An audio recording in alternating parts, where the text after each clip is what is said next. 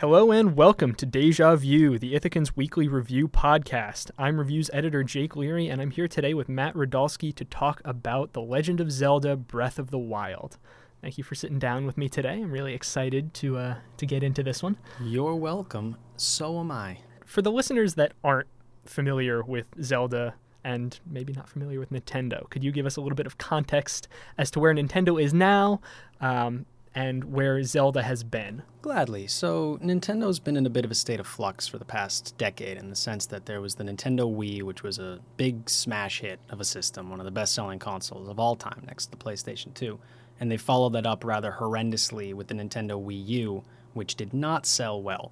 Now, a couple of weeks ago, they released their newest console, the Nintendo Switch, and hand in hand with the launch of that system, is The Legend of Zelda Breath of the Wild. The Legend of Zelda is Nintendo's second biggest franchise next to Super Mario, maybe their biggest franchise. I'm sure there's a nice little debate decorum that could happen with that. Um, and Breath of the Wild is also the launch release for the Nintendo Switch and the big swan song for the Nintendo Wii U. I played it on the Nintendo Wii U because I did not want to spend $360 to play Breath of the Wild. However, it might be worth it before we get into the things that you're actually doing, can you tell us more about Hyrule, which is the setting for Legend of Zelda, its current state in Breath of the Wild? So, a little a little bit of the plot, a little bit of the plot background. Link, the protagonist, he's now wearing blue instead of green in this game. He bold bold creative decision if ever there was one. Is he wakes up after 100 years of slumber in this chamber and he has no memories and he climbs out of the chamber and then then the world is yours pretty much. The world is in a bit of a state of disrepair. The big giant castles of Ocarina of Time are now in ruins. And you walk around and maybe you see an old man. And you talk to the old man and he tells you to go to some shrines. After a couple of hours of going to these shrines, the world explodes open into about eight different parts, this massive map. I've played this game for maybe a 100 hours at this point. I still haven't explored everything there is to see it's that big. Um, the different sections, you know, there's your there's your Death Mountain, which is a lot of fire there. Zora's Domain, a lot of water there, and it feels like two different places. One feels hot, one feels cold. Uh, so that that kind of thing. That's what Hyrule's like. It's all very changing. It feels very. It feels like it's in motion. So so many open world games we come across today trade activity for size and Zelda seems very big. Does it fill that world? Does it justify that space? That is a great question. I would say for the most part it does because there's always some NPCs that are around. There's always enemies that are that are getting created. One great thing in the game is it's on basically a random timer, but the clock is always running. Every night the moon will rise and some nights it's just a full moon, some nights it's a quarter moon, but every once in a while it's a blood red moon that rises over Hyrule. And when that happens, it revives every single enemy that you've killed in that period of time, basically resetting the world completely. Um, so, all those areas that you have been exploring, the enemies are back. Go destroy them again and get the weapons that have since broken. You can now re retrieve them. That means that the world constantly feels like there's stuff going on in terms of also making it feel great, there's certain timed events. You can see a green light in the distance that's only green for maybe an hour. You have to get there in that hour, and then you can get all kinds of money and loot and fight the enemies and etc. Uh, but I would say it fills the space very well. It's very seldom that I'm in a place in that game where there's nothing going on. And if there's nothing going on, there's usually a reason for it. Like if I'm in the tundra on the top of a mountain why would there be enemies there? And yet, even still, enemies will pop up, and there's always more to do. That's going to do it for our first segment today. We're going to take a short break, and we're going to be right back to talk a little bit more about the current state of Nintendo. Let's all go to the lobby. Let's all go to the lobby. Let's all go to the lobby to get ourselves a treat. All right, we're back. We were just talking about uh, The Legend of Zelda Breath of the Wild. And now we're going to step back and talk about Nintendo. And we were talking a little bit about Nintendo at the beginning of the last segment, just to give some context for the significance of Breath of, uh, Breath of the Wild. But I want to go back and I want to know your Nintendo history because that's such a personal my, thing my for Nintendo people. history, that's a very and that's question. like so.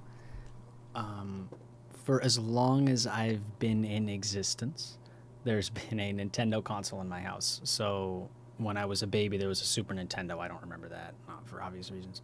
When I was a bit older, I remember getting the Nintendo GameCube for Christmas, uh, and that would have been Christmas 2001. I want to say maybe Christmas 2002, and we got Super Smash Brothers Melee, Wave Race, and All Star Baseball 2002. I still remember the games.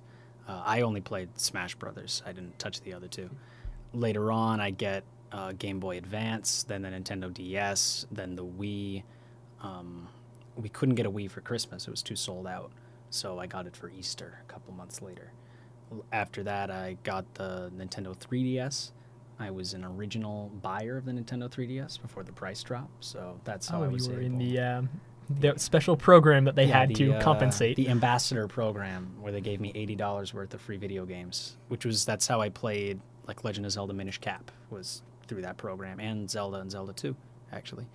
Uh, after that, I got the Wii U, so I've been a pretty consistent and loyal player of Nintendo, Nintendo games for well my whole life, just about. I do not have a Switch yet. I'm sure we'll be getting into that. Yes, we definitely will because I want to talk about. I want to focus most on the Wii to the Wii U and now to the Switch because as you were saying in the last segment, the Wii was a monster. That thing came out and everybody had one. I think it breached. It was one of the few consoles to breach 100 million uh, in sales, which is an incredible number. And then the Wii U followed that, and yeah. It did- it's and it didn't follow that. N- precisely. And you're one of the few people who has one, and that actually. Is- you're a rare breed in a way for that, because there are 13 million of those things out there, and that's it. Just thirteen million. Just 13 Oh, million. jeez. and for context, that's less than the GameCube, which was in the 20 million range, um, Wow. and that was considered a failure at the time. Um, so I want to talk a little bit about. Why did I buy a Nintendo Wii U? Yeah.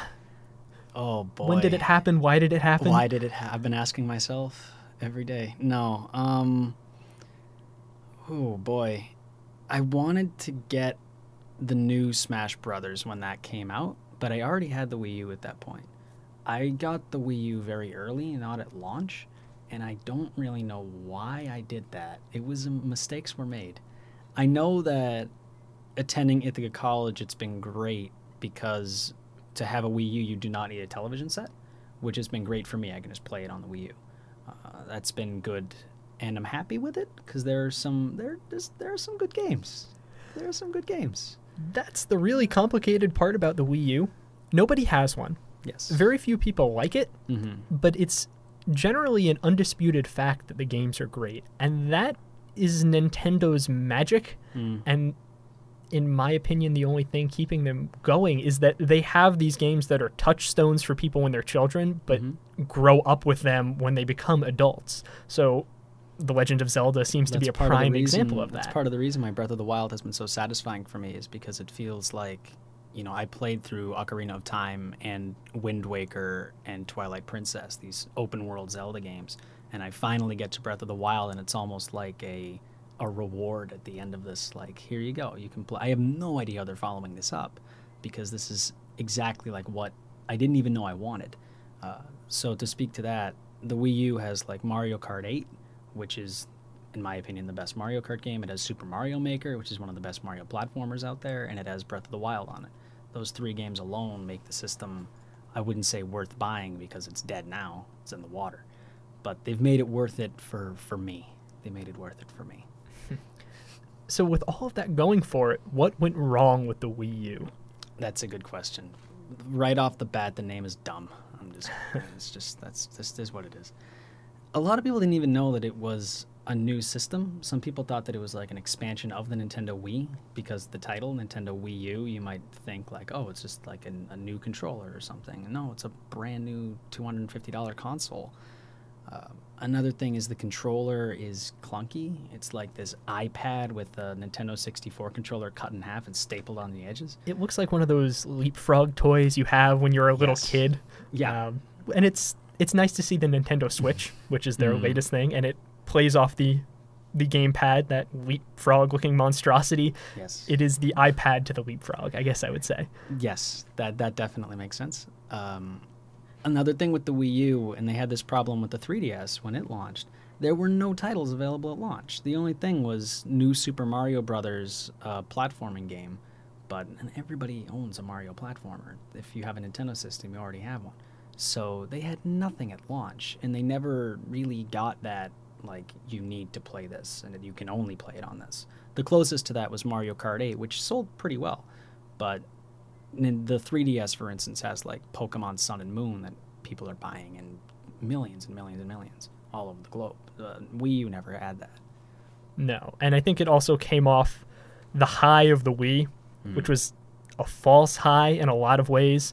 Where when the Wii first came out, and you referenced this too, it was really hard to come by oh, yeah. because people were grabbing them up and then they'd take them home and they'd show their families and there was this motion control gimmick you had your Wiimote and your nunchuck and you were mm. flailing around playing wii sports mm. and everybody's grandma wanted that too yeah. so people started buying it in these crazy numbers but then they didn't play it and they didn't buy games for it and they didn't actually support it so there were high high console sales but low game sales and that's how things crash and burn so mm. then the Wii U comes on the scene nobody knows what it is nobody plays their Wii anymore besides the the people who are really mm. committed to gaming, um, and it fades off into the sunset. People have their 3DSs and they're they're content, and that's that. Yeah, I know with the with the Wii U and the 3DS, I remember finding out that the 3DS, the handheld sale, that is what's buoying the Nintendo Wii U sale for a while.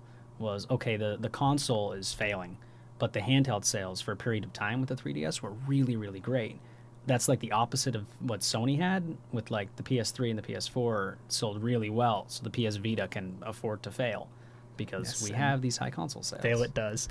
Oh yes, much much to my dismay as a as a Sony person. Hmm. Um, but that's also an interesting dynamic to look at because now Nintendo has put out the Switch, which exists in this weird middle space oh, between yeah.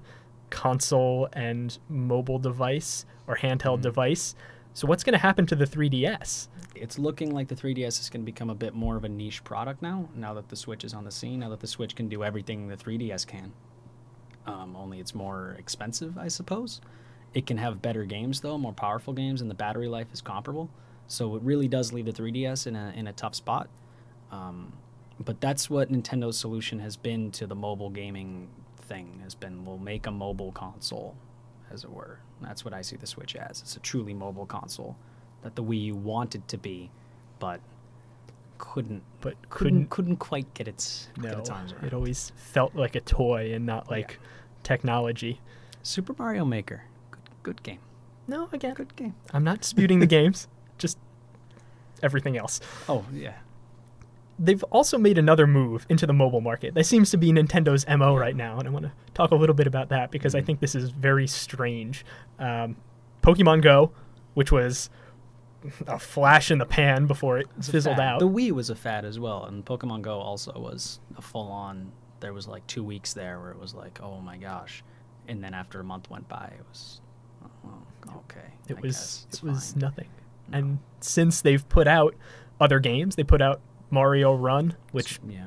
has baffled pretty much everybody in mm-hmm. its price structure. Well, Super Mario Run's a real interesting thing, like you say, for the price structure. Is I want to say it cost like seven dollars or something like that. I think it was more. I think it was the first three levels are free, and I think the to purchase the rest of it, it's ten dollars, which $10. for an iPhone game is crazy because the market doesn't support that now. Yes, the market now is very focused on free to play mm. or low cost, and that's what mobile players expect. So to have this hugely well, expensive was, yeah, proportionally. It, it, was an experiment, is how I see it. It was we're going to make a good game, and by most critics, were saying Super Mario Run was a, a, pretty good game, you know, a pretty good Mario platformer. And it was an experiment to see if we charge full price for this, will people buy it? The answer is not really. They also bungled the Android launch, like it just launched on Android like last week and it's been out for months on the iPhone market. And I know a lot of people were upset about that. So that doesn't help you either. Uh, Fire Emblem Heroes also came out very recently. Mm-hmm. I can't speak to the sales of that. I'm sure in Japan they're very good because they love Fire Emblem in Japan. I love Fire Emblem as well. However, I didn't play Fire Emblem Heroes at all because I have Fire Emblem Fates for my 3DS and I'll gladly play that instead. Nintendo seems to be great at misunderstanding things, and they're held. They've held on by the grace of their past, and I think that they're starting to feel the burn a little bit. They've seen the Wii U crumble. The reaction to the Switch, not when it was first revealed, but when they first had that conference for it, was damning because they had this hubris and this lack of foresight that really seems to, uh, to hamper them in some ways. Hmm. You know, and I think for the future of Nintendo, that's a really dangerous thing. Yeah, I, I remember E E3 2008, maybe 2009, where they revealed Wii Music was their big their big E3 reveal that year. Uh, that was when they were drunk on power from the Nintendo Wii, and it was everyone was saying, "What is this? Where is anything?" What Nintendo has in their pocket are these franchises that have built up so much goodwill because the games are consistently good properties like Mario or Zelda or Metroid or Kirby or anything else like that's in Super Smash Brothers. Fire Emblem is another one that they can rely on that software more than they can rely on the hardware. Sony needs to rely on their hardware because they don't really make games. Microsoft is the same way. But Nintendo has been struggling to get the hardware, to get the system that can facilitate these games. I don't know if the Switch is going to be that, but it's definitely a much better step in that direction of keeping a hardware market than the Wii U was, which was an abject failure. All right, that's going to be our show for this week. Thank you for sitting down with me, Matt. If people want to get in touch with you, how can they do that? You can contact me at Matthew Radulski on Twitter. Don't follow me though. Contact me at Puppybox on Twitter. Don't follow me. I Duly be- noted. I don't want to be followed. Setting up a real good thing for yourself here. if you want to reach out to the show, you can send an email to ithacanlifeandculture at gmail.com. And for Deja View, I'm Jake Leary. Thank you for listening.